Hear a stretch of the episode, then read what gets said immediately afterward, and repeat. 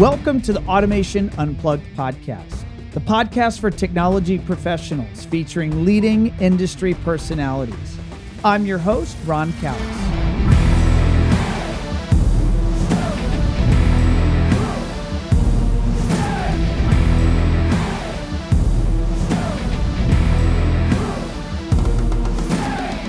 Today's show features Harshul Parikh, CEO and founder at Trescent Lifestyles. Harshul founded Trescent Lifestyles in 2006 after he returned to India following a career stint in Silicon Valley. Back in India, he observed the growing demand for smart technology in the home and the shortage of qualified integration firms available while he was renovating his own home in Mumbai. Harshul understood that India needed world class system integrators with the growing demand for smart home and home theaters throughout the country, and he decided to be part of the solution. Harshul is a founding member of CEDIA India and has been instrumental in bringing CEDIA into the country. Since its founding, Trescent Lifestyles has grown to a team size of 35 employees and completed residential projects well over 100,000 square feet with budgets of 2.5 million USD plus. We live streamed this interview on our One Firefly Facebook page on Wednesday, October 21st, 2020 at 9:30 a.m. Eastern Time. In this conversation, we discussed Harshul's role in bringing a CEDIA chapter to India, how the custom integration space has been impacted due to COVID, Harshul's thoughts on the potential boom that will come from the increased interest in smart home automation, and an exciting AI software Harshul and his team are developing to make projects more seamless for integrators and the design build community. Don't forget to check out the after show I recorded with Harshul, where he talks about how he scores high ticket projects with clients from billionaires to Bollywood movie stars I really enjoyed this conversation, and I hope you do as well. Let's jump into my interview with Harshul Parikh. Harshul, how are you, sir? Hey, Ron. I'm doing excellent. Good morning. Good to see you. Yeah, it's not morning for you, though, right? What what time is it there? Just about uh, ten past seven in the evening. Okay. Yeah, that's a pretty pretty good time difference. Um, and tell our audience where are you coming to us from? So we're coming uh, from Mumbai, India. I'm in my office just towards the end of my workday, and uh, happy to join you uh, today to talk about some excellent different things on Automation Unplugged. So, uh, Harshul, tell our audience a little bit about your business, just so we can understand kind of the the basics here. Who who and what is Trescent Lifestyles? So, uh, Ron, we started our business in uh, 2006 when I moved uh, back to India from Silicon Valley. I was living in Mountain View, uh, working for a startup uh, technology company.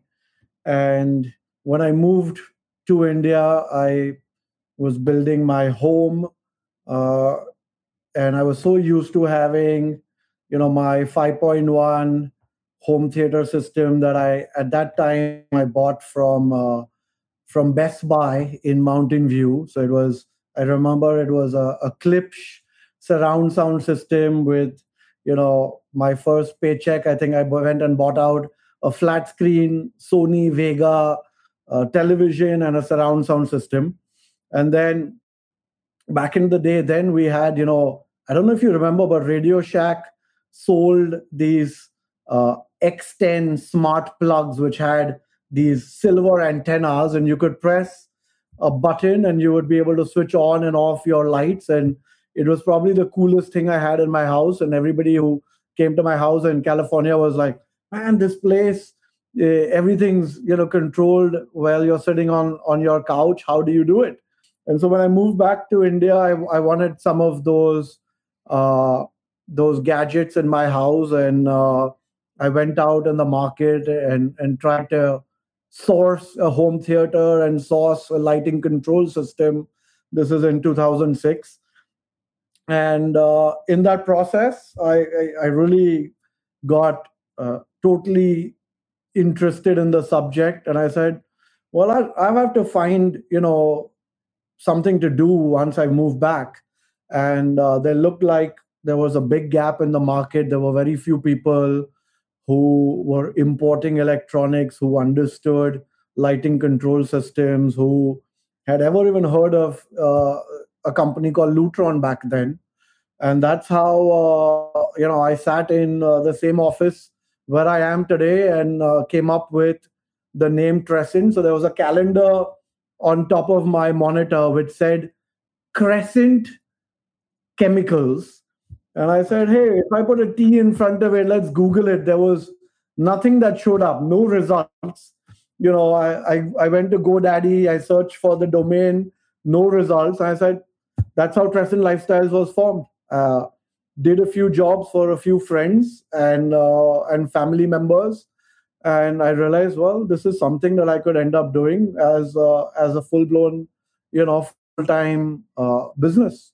And, and now we are 13 years sitting in the same office and you and me are talking it's it's quite surreal.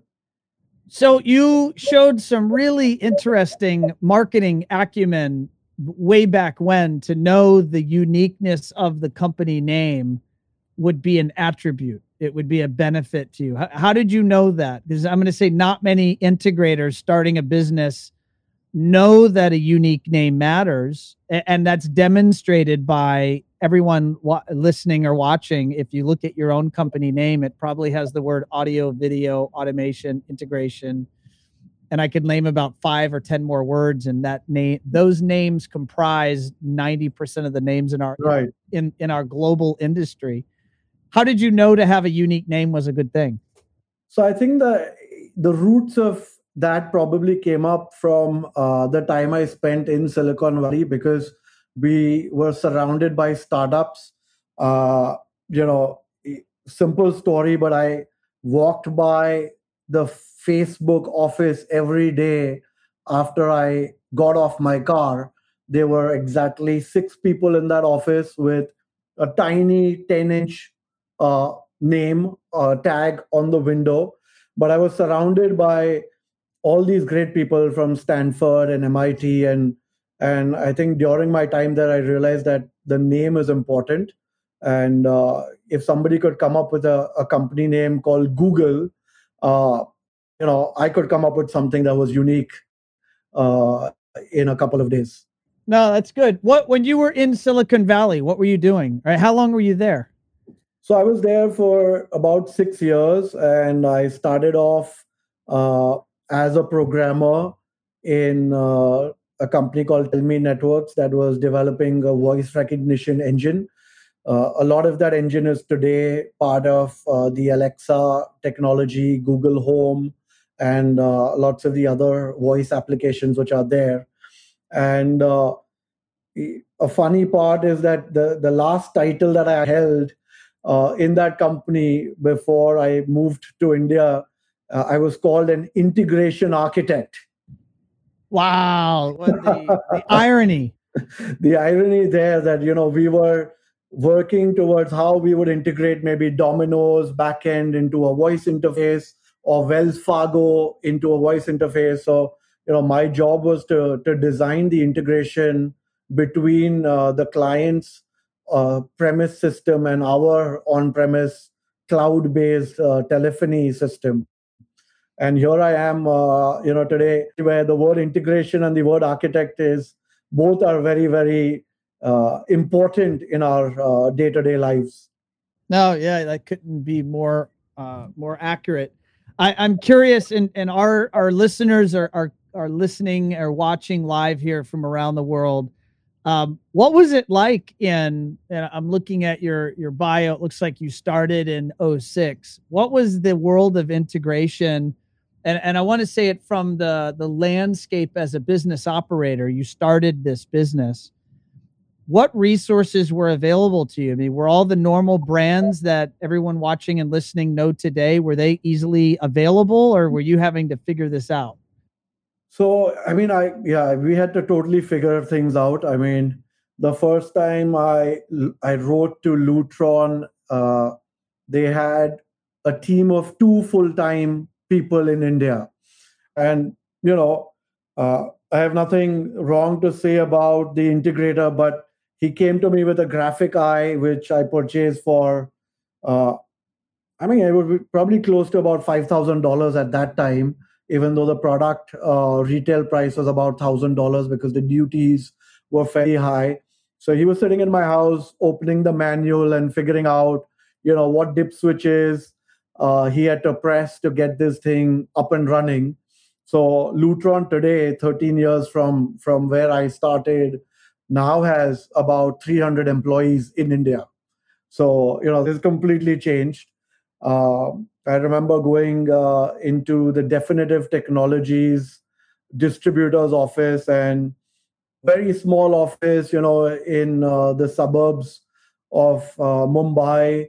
And we were talking, you know, heart to heart about all of this technology. And he was like, well, you seem to know so much about audio. You know, you're one of those buyers that that seems to have read up a lot about the product before he, you know, walks into the office. And uh, that's really what uh, the days back then were. It was uh, automation was really not known. Uh, home theaters and audio were still very popular. There were a handful of specialists uh, that were in the industry that were that were doing projects in audio and video, and I think uh, people were very afraid to even uh, touch automation. The first job that I landed, which was a significantly large project, and uh, with a very prominent interior designer by the name of you know Talati and Panthaky in Mumbai, and uh, the fact that I was willing to do audio and automation, they just said, "Well, you're the right guy for this job because the customer really wants automation and he needs audio."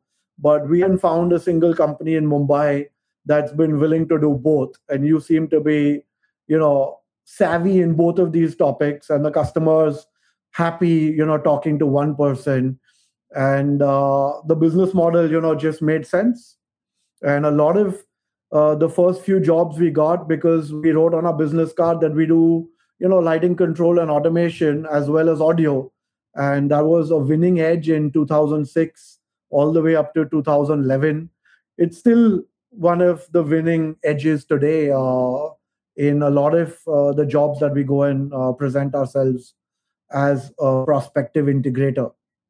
I think the word integrator didn't exist in 2006 2007 no that that makes sense. And I, am going to give a quick shout out uh, to a couple of folks. We have uh, sanjay uh, he says you have to tell me what that means. Hari om? So he says hari om which was like namaste uh, in india. Thanks sanjay thanks for uh, your best wishes. I'm sure uh, vishal mevani a dear friend of mine who's sanjay's brother is you know listening to this podcast from somewhere around the the universe at this point. Absolutely. And we have vivek. He says namaste harshul. Hi vivek how do i say I, I, I butchered your last name when i was introducing you can you help me out you got it absolutely right parik is Parikh. is the right way uh, to say it uh, so you got it right when I always I always say Harshul and Monica, my wife and yeah. I both both know you guys and and and love to see you guys whenever we travel around the world to industry shows. And uh, I felt actually embarrassed that I didn't get that clarification before I went live. But you did a good job. Such is life. Um, what does the product mix look like for you today? Like if you're like, what's your if you don't mind sharing, what does your line card look like? What type of products um, do you sell? So, in terms of uh, brands or in terms of maybe category? Uh, categories and brands. And by the way, I, I just mentioned I invoked Monica's name, so uh, she uh, she commented. So I have to put that on the screen. Hey, I'm right here. I know you're hey. right here, Monica. awesome. So the product mix, uh, Ron, is of course you've got you know home automation, which is lighting control. You've got motorization and drapes, automated drapes, skylights. Uh, we've got security systems, which include access control, biometric, fingerprint, uh, door sensors. And then you've got audio video, which covers everything from background, pipe, or multi zone music to uh, you know 2.1 5.1 systems dedicated home theaters and very recently uh, networking which has started becoming you know so very much important has become part of our lineup. Uh, we've been distributors for Steinway, Lyngdorf, and Lyngdorf Audio for nine years. Uh, that's been a fantastic partner for us uh, in India. We represent Control 4 and Lutron from uh, the smart home and integration perspective. And then, of course, uh, you know, Definitive Technologies, Triad, Marantz, Denon, uh, your everyday audio video brands uh, are part of the lineup as well. Got it. Thank you for sharing. When you arrived uh, back home in India and you were running your integration business, uh, the concept of CEDIA, the, the, the International Trade Organization, uh, did not exist in India or was not operational in India. And you changed that. Can you tell our audience the story of, of how that change came about?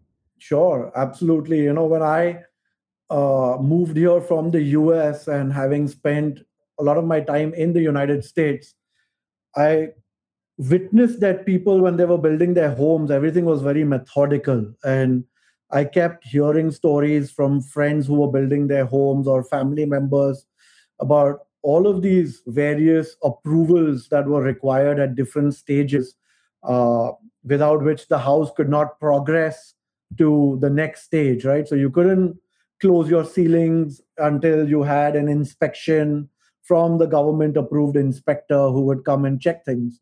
So when I came to India, I said, there must be some some you know organization that sets these standards that are used in the United States. And uh, while talking to people, I did hear the name CEDIA because there were one or two people in India who had visited the CEDIA show uh, before 2006, but I didn't really know at that point, you know, how big the organization was or what they really covered under their mandate.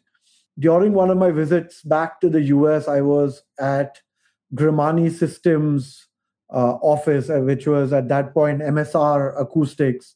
And I was sitting with uh, Tony Grimani in his office, and we were talking about India and how I was so impressed by looking at all of the things in his office, how methodical they were in designing home cinemas and acoustics.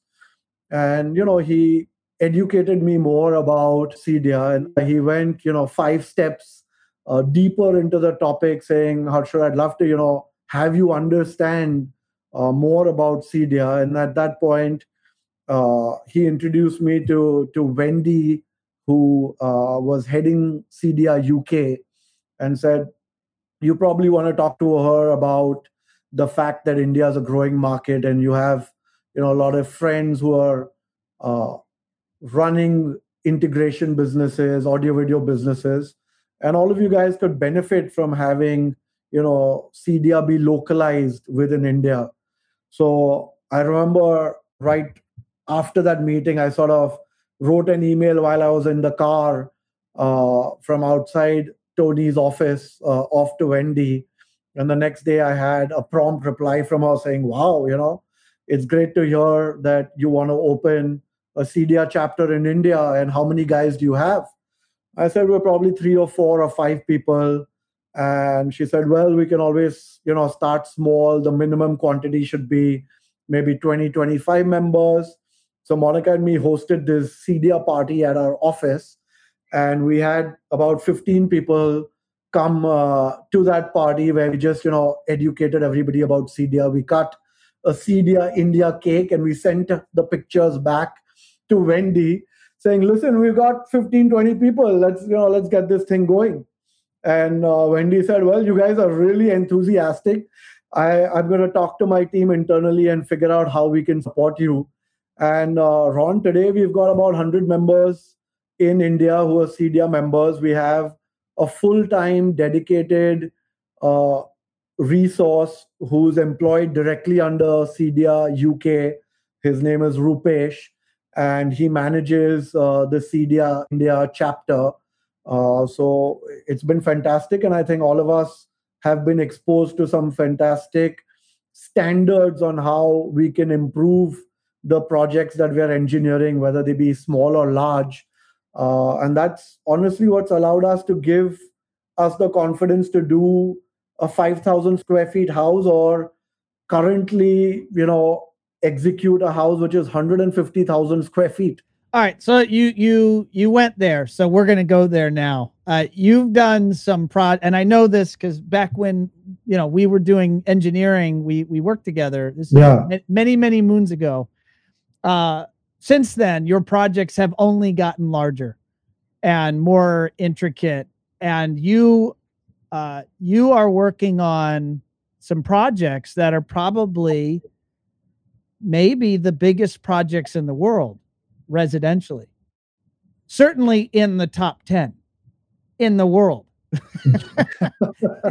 t- tell us about the, the these projects or the, this project. So, you know, we the last 3 years uh, we have been designing and executing one of the largest if not the largest residence in uh, east eastern part of india. So just how you have the west coast and the east coast. So on the east coast this would be uh, i think the currently the largest residence that's being built. Uh, it's 10 stories tall. Uh, so it's it's a multi uh, family residence even though the beauty of the residence is that there is an internal staircase within the residence that actually has no doors and the resident on the 10th floor which is a family member can walk down to the resident on the first floor who's also another family member. And this is where the tradition of india where if you're going to your brother's house you don't really need to ring the doorbell to enter his house. And they have carried that tradition into this modern home in this very unique way uh, just from an emotional and a bonding perspective that the doors within the family members or the floors are always open to each other so otherwise this is a 10 story house where each uh, floor is about 15000 square feet uh, the largest floor has about seven bedrooms. We have 45 television zones across the home. We have 450 motorized blinds, which are going into the residence.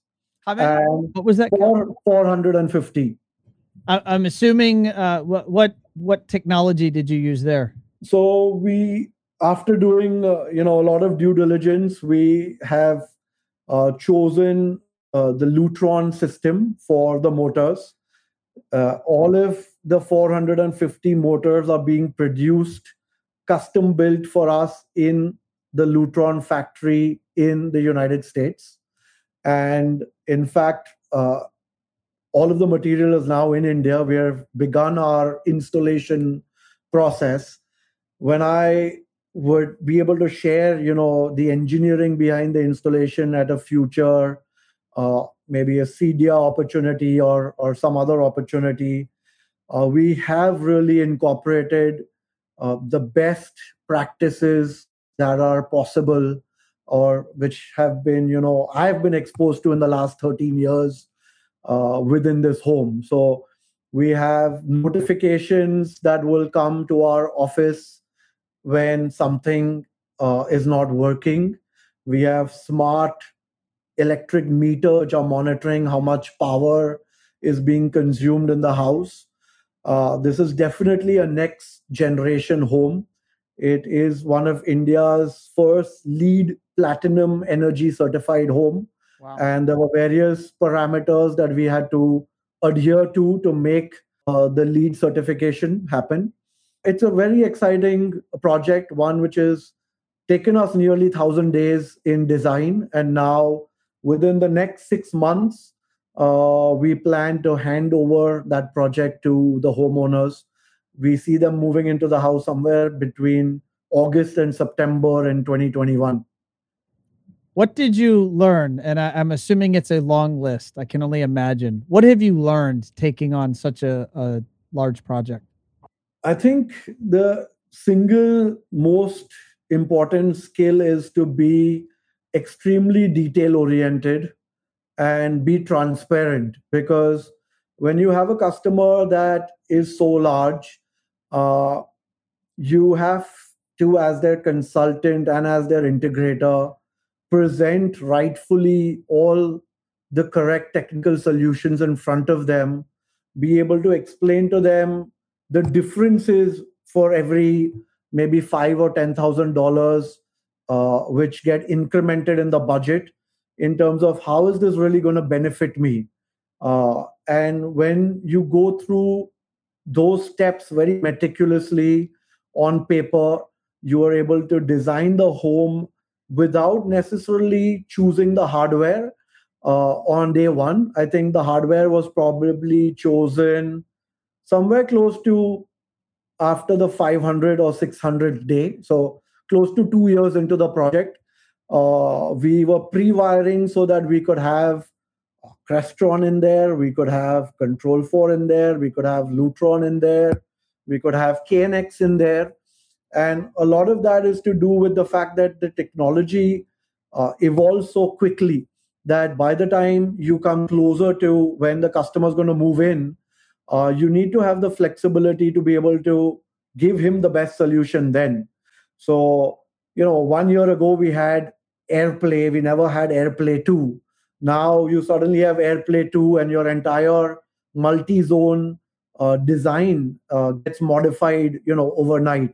So we put in all of those provisions from day one and uh, we we took the decisions in a very transparent and confident way uh, because we had delivered a previous house for a very close relative of this owner which was about 60000 square feet in the same city and after he saw the way we executed that house and the testimonial we had received from that family uh, he had built that trust with us from day one and he you know gave us that trust to let us present the options without looking at the commercial angle, you know, overriding uh, the decision. So we try to put in the right technology first and then work backwards with the manufacturer to negotiate a fair price since the volume was so high on every single SKU that's going into that house. Do you see the rate of demand for technology in India increasing? Is I mean, is it flat? Absolutely. Is it increasing? And what does it look like? Absolutely. I mean, I I would be happy to share that I think over the last 10 years, uh, our business has grown 30 to 35% year on year, with some years having a surge of 100% growth in revenue. And uh, the smart home industry in India, which of course includes you know audio and all these various uh, verticals it's now front and center i almost feel that in 2020 it's very similar to when i bought maybe the x10 you know emitter from radio shack in california uh, we're at that pivot point in the industry in india today where wi-fi smart plugs smart appliances are being bought off the shelf. And people do want to be able to control their entire home from their smartphone. You know the smartphone industry has so widely penetrated uh, that all the various population are on a smartphone today so you know having a house which where you can change the color of the light or you can switch on your favorite uh, channel or play your favorite radio station in the morning without getting up from the bed uh, is front and center. And I think that's going to be an explosion in the next decade to come. Here in the US, I'm going to switch topics a little bit. Here in the US, I'm going to say, uh, I'll say North America. My uh, limited um, knowledge and exposure is to what I see happening in the market here and what I see happening, and I'll, I'll tie it to COVID, is the the consumer, the homeowner isn't traveling right now, isn't planning to travel right now, and so what they're doing is they're investing in their homes, and so we're seeing an, a, a a, a really a, a boom for the residential technology integrator. Uh, many of them, maybe all of them, are busier right now than they uh, than they actually can handle. So there's actually an abundance of demand that they're not able to convert into work because there's a manpower shortage. It's a bottleneck within their company. Uh, what are you seeing in India? Uh, what is the status of COVID there, and what is the status of the market? So, you know, coincidentally, Ron, we're seeing a very similar situation in the luxury residential uh, sector, at least. Uh, the government has, you know, provided some incentives for customers who are maybe delaying uh, the purchase of their luxury home by reducing some of the various taxations uh, over the last six months, especially after COVID, uh, which has seen a surge in the number of bookings in the residential sector and also in the number of possessions that uh, have gone through the roof. So we see a, an increase in demand for uh, everything related to the home, whether it be uh, home appliances. You know, a friend of mine runs uh, a large retail home appliance store, and people are buying dishwashers, people are buying vacuum cleaners, new air conditioners, new televisions. All throughout COVID, they were seeing some of the best numbers uh, from a month over month sales. And from a high end residential technology sector, uh, I've seen that the customer is now more confident when he comes in for his first discussion. He has made the house so much more of a priority as compared to a year ago, where he might be like, Well, do I really need this? Maybe lighting control is not that important, the audio is more important. Now, every aspect within every room uh, is being very precisely uh, you know being thought about and that's because the customer has ended up spending the last 9 months 24 hours a day in lockdown in the house and they've realized what's the benefit of having a good wi-fi what's the benefit of having an automated drape where they could you know just switch off open or close uh, the blinds in the morning or in the night and uh, having a peaceful entertainment experience with their close family members watching their favorite movies. So I see that uh, home has become front and center in our business. We don't need to sell anymore.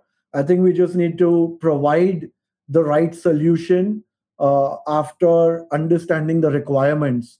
Uh, the demand is is you know just organic and natural at this stage. Do you have a, a feeling on uh, how long this state of busyness or high levels of demand will persist. I know that you're heavily involved with the other integrators throughout India. Is there a consensus as is this going to end, you know, in January? Is this going to begin? Is this going to continue for the next year or two? You know, I think uh, Ron, the the construction industry around the world is fairly cyclical, right? Where you know typical high end luxury home takes about 18 to 24 months to construct, sometimes up to 36 months. And uh, so every project that began 12 or 24 months ago is coming to an end. And uh, people are speeding up uh, the existing projects because they want to move into their new home and they they're you know waiting to move into this awesome house that they had designed for the last two years and similarly, with the new homes which are being bought, uh, they're freshly starting their new cycle of designing uh, their residence and telling you what their requirements are. So I think uh, even though there's a boost in sales right now post COVID, uh, I think we're just making up for maybe the delayed purchases over the last six months because people were at home and offices were shut. But I think the year on year growth is going to continue and that's going to be steady. I I don't see it as a one time boom which is suddenly going to slow down in January or February or March. I think you're just going to have new homeowners coming in with new requirements, uh, and it's up to every business whether you know they want to diversify their target audience from being ultra premium to some of the projects which might have shorter life cycles. You know, I'm getting a lot of inquiries where somebody wants to move into a house within three to six months, has a smaller budget, and is able to take decisions between you know three to four days of meeting you and i think that's great for business too so we're sort of uh, diversifying our target audience uh, a little bit so that we can also you know jump onto that demand side which is uh, generating you know very very fast Harshul, you are growing at a rapid pace, and I'm I'm gonna make an assumption. Correct me if I'm I'm wrong. That you're not there's not a great talent pool of integrator integration trained staff that you're able to simply bring in and put them on a course for success. I'm imagining that you're growing them, you're hiring people, yes. and you're training them. So how how do you manage that, or how have you been managing that? So it, uh, I think recruiting in India has always been channel- challenging in this particular industry because you know we have uh, we have few people that uh, are getting trained in this space, and that challenge will continue.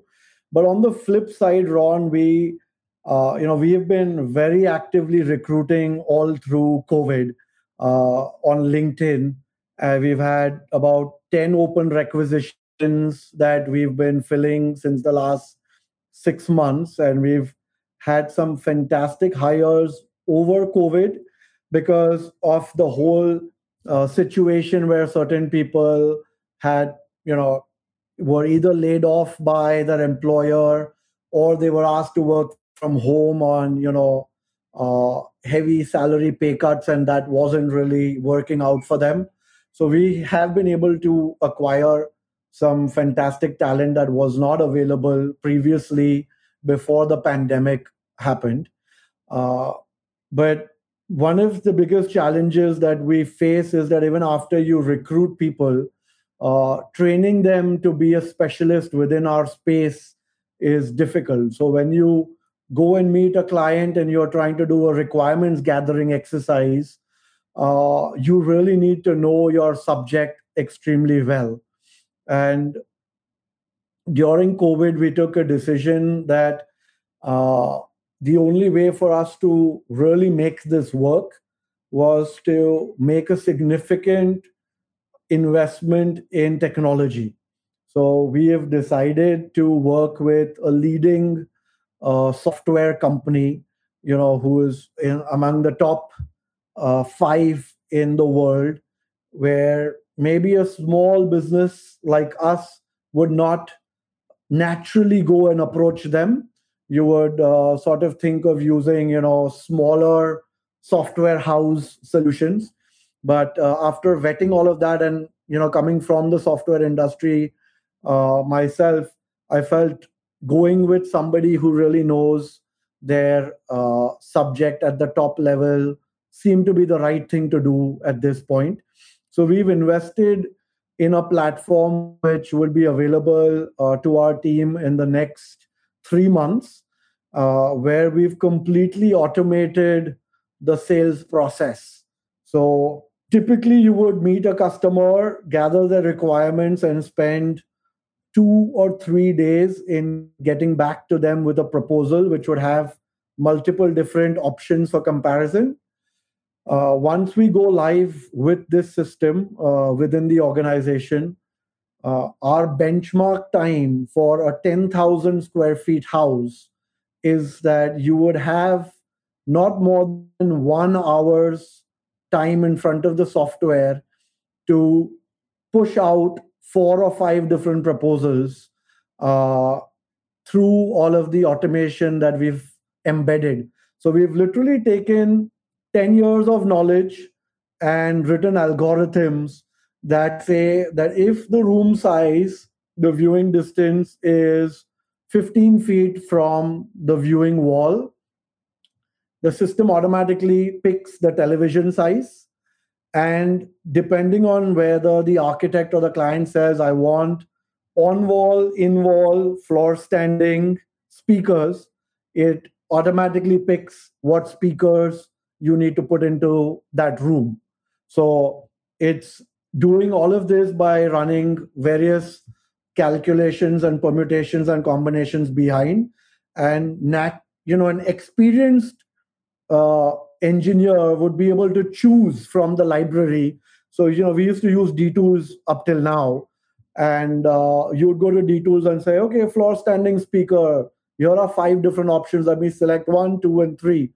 Well, this is going to visually show you those options. And based on the what you're listening from the customer as well as the interior designer, saying, well, you know, I want this to be in gloss white, or I want this to be not, you know, this particular property is important for me. It will just omit all the other options and present only the top three options. And then with artificial intelligence, which is built into our platform, it will start recognizing that this interior designer typically likes metal keypads. So it will automatically put in metal keypads on the next project. Wow. Is is this does this software have a life beyond Trescent? Or does this software enable Trescent to simply scale faster, more efficiently? It's an extremely good question. I think the initial plan is that it will be used in house until uh, we've got all the bells and whistles totally figured out. Uh, stage two would be that we would put it in the hands of our partners who are representing our brands and uh, being part of our you know distribution platform and stage three ron which is probably very controversial but something that i believe is going to allow us to go into you know triple x growth is to put the software directly in front of the architect and let him give us the initial budgets and selection without us spending a single engineering hour on that project. I'm assuming you vetted this concept by your architects, clients, and friends, and they love or or my idea. My architects are eagerly waiting for their login ID because they're saying, "Listen, Harshul, we could be sitting in front of the customer, picking certain parameters, and a budget pops up, we're talking to the client let them tell us okay $10000 for lighting control seems okay. You know $5000 for for pipe music seems reasonable. 2000 for security is okay. I give you that initial cut and then you refine it. You know today we spend so much time just trying to get that initial cut out there i'm i'm in awe i had no idea that you were doing this you did not tell me in advance this is like a secret skunk? It is actually a secret, and now it's out there uh, in the market, uh, thanks to you know automation unplugged. But I think that's the type of innovation that COVID really inspired. When you're sitting at home and you're not busy with your customers, you really have an opportunity to pivot your business. And uh, the only way to do a massive pivot is to come up with something uh, from an engineering perspective, which is a game changer. And I think uh, we have that, and uh, everybody at Trescent is extremely excited to see this roll out. It, it sounds like the opportunities in India are unlimited in terms of growth potential. Uh, you're certainly innovating around your operations and uh, the overall uh, management of the company. What, if we look at the other side, what are the challenges? What are the limits? Or what are the obstacles that you see that you need to overcome to continue to scale? So I think customer support will always be a big challenge. Mm-hmm. Uh, you know, the customer is becoming more demanding. The customer is expecting the system to almost have, you know, a 99.49 SLA. And uh, the money that's being spent, whether it be small or large, uh, they are not immediately willing to accept that there may be a certain hardware at a certain price can only give you you know so much horsepower so everything needs to to run literally at whatever your benchmark in engineering uh, standard is and so i think the challenge on customer expectation and customer support will continue to grow. Uh, being able to provide 24 7 support where if your HDMI is not able to give you picture at 11 p.m. when most people might be asleep, uh, that's a problem because the client at that point wants to watch that show on Netflix or uh, Disney. And so do it yourself uh, debugging, I think, is an area that we are investing our time in. As part of this platform, we were exposed to something very interesting, which is a WhatsApp chatbot. So, WhatsApp is a messenger in India, which is very popular. And you could build a chatbot with AI that could tell you the first few steps of self debugging. And if that solved your problem, you don't need to be transferred to a call center or an engineer. Uh, you may just want to reboot a particular product and you know your problem solved. Similarly, we're investing very highly on the world of maybe what's what's popular worldwide today as as Domotz and other remote monitoring systems uh, I think being I, able I have a Domotz unit in my rack right over here. So absolutely. So you know, we had a power outage in Mumbai a couple days ago, which was in the I think last ten years it was the single largest power outage. The entire city was gone, and all of the customers that we were remotely monitoring, we immediately got alerts when the power in different areas started coming back up and we could see that the network was back up, processors were back up, and uh, that gave the customer confidence. We were also able to give the customer, you know, those alerts of you know switching off their power until the surge uh, in the grid, you know, was stabilized. So I think that's what the client's looking for. How are you safeguarding their investment? How are you giving them proactive support and services? And you're only as good as your last customer. So if you have an unhappy customer, it's bad for your business. And technology such as HDMI, uh, Wi-Fi networking, these are still prone to you know having odd behaviors, uh, which are out of control from the integrator side, and you you still are facing the brunt of an unhappy customer. So investing in that level of customer service uh, is, I think, going to be the single largest challenge right now and seeing that customers are actually willing to pay for it. So I'd also like to share, on that post COVID, we had the largest amount of annual customer maintenance agreements signed. You know, before people didn't take it seriously, they said, well, it's okay, you know, you'll come in a couple of days and you'll solve it. Now the thought is I want it fixed right away. So if you want it fixed right away, there's an SLA, whether you want to fix it in six hours 24 hours 72 hours or you know five working days and you can pay different levels of uh, price for that and the largest number of contracts were signed in the last two months than honestly what we've seen in the last 10 years. Because people are understanding that technology is here to stay. We're always going to be in our house using it. We need to be able to enable our service provider to give us the right level of service. And i'm very happy to see that change uh, within the consumer mindset. I want to peel the layers back on that. When does the consumer, uh, when are they made aware that you have uh, service agreements? Are they, is that happen up front in the say, beginning of the sales process, or is it only at the end? And uh, and I'm going to get a little bit more uh, specific. Is there a, a free option that tells them they can't call you past six o'clock on a Friday night.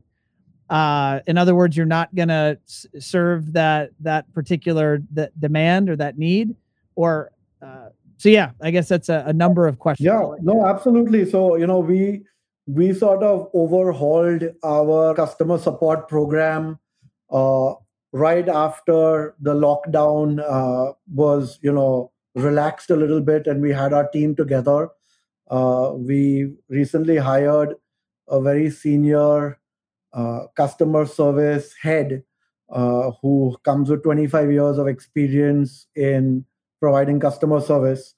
And now we've got, just like you said, we have different levels. So we have our VIP program that gives you standby equipment if some of your equipment you know is not functioning it gives you the ability to provide live support if you have uh, an event like let's say you have a big family gathering which is important or or you know an anniversary and you're not sure if your systems are always going to be uh, fully operational because you want that 100% uptime. So we would have an engineer be there on site supporting you throughout that event. And then we have a standard program where you, you know, the SLA goes all the way up to five working days uh, for a resolution. Surprisingly, mostly everybody is signing up for our VIP and gold plan because what we can see is nobody wants the resolution to be beyond 24 hours. And I'm happy to see that because that allows us to invest even more uh, in terms of tools for customer service. So, very recently, uh, as part of the software overhaul, uh, we've now got a, system that that shows you that the engineer is on the way to your house on real time on GPS. So you're not waiting for 25 minutes. Uh, that you know when is the engineer actually going to arrive, and when can I debrief that person? You know, face to face. So we've gone the extra mile uh, to bring in this technology. And I think 2021 is going to be extremely exciting uh, when all of this goes live at Trescent. Uh, there's no doubt. Uh, so we definitely are going to have you back on to to talk about that. Maybe Monica can join us as well. Sure. we'll have you both.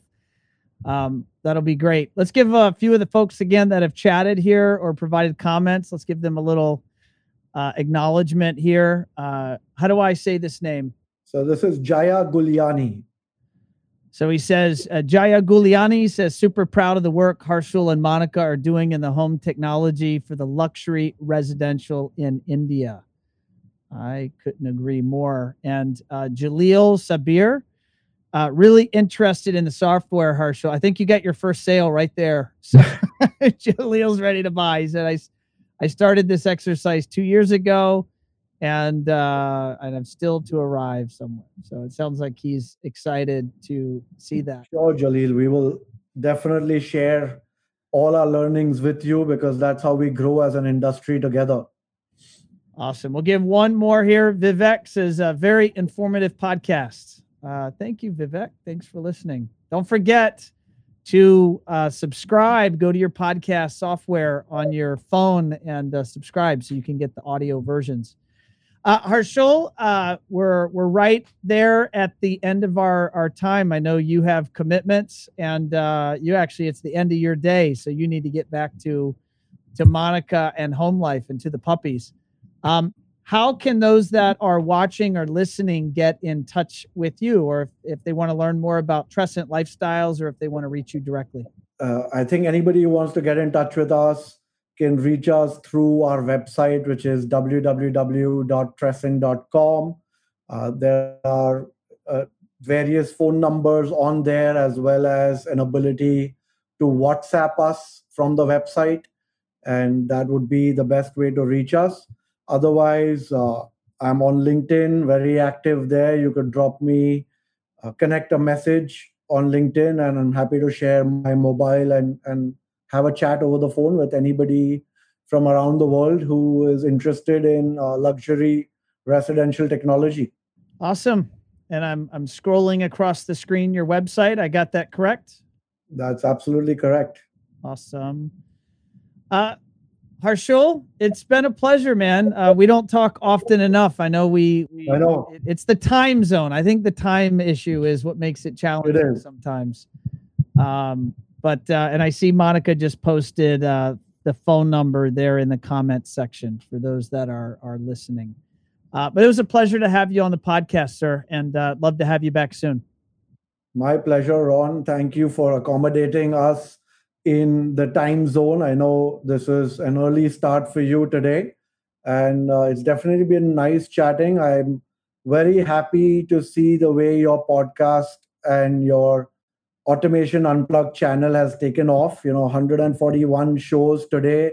It's truly commendable. The information which is available through one firefly for the last decade that i have known you uh, is industry top notch standard and you keep inspiring us. So thank you for you know all of the great work that you're doing for uh, the smart home industry as well as the residential technology space Thank you, sir. Greatly appreciated. Thanks for tuning in to another episode of Automation Unplugged.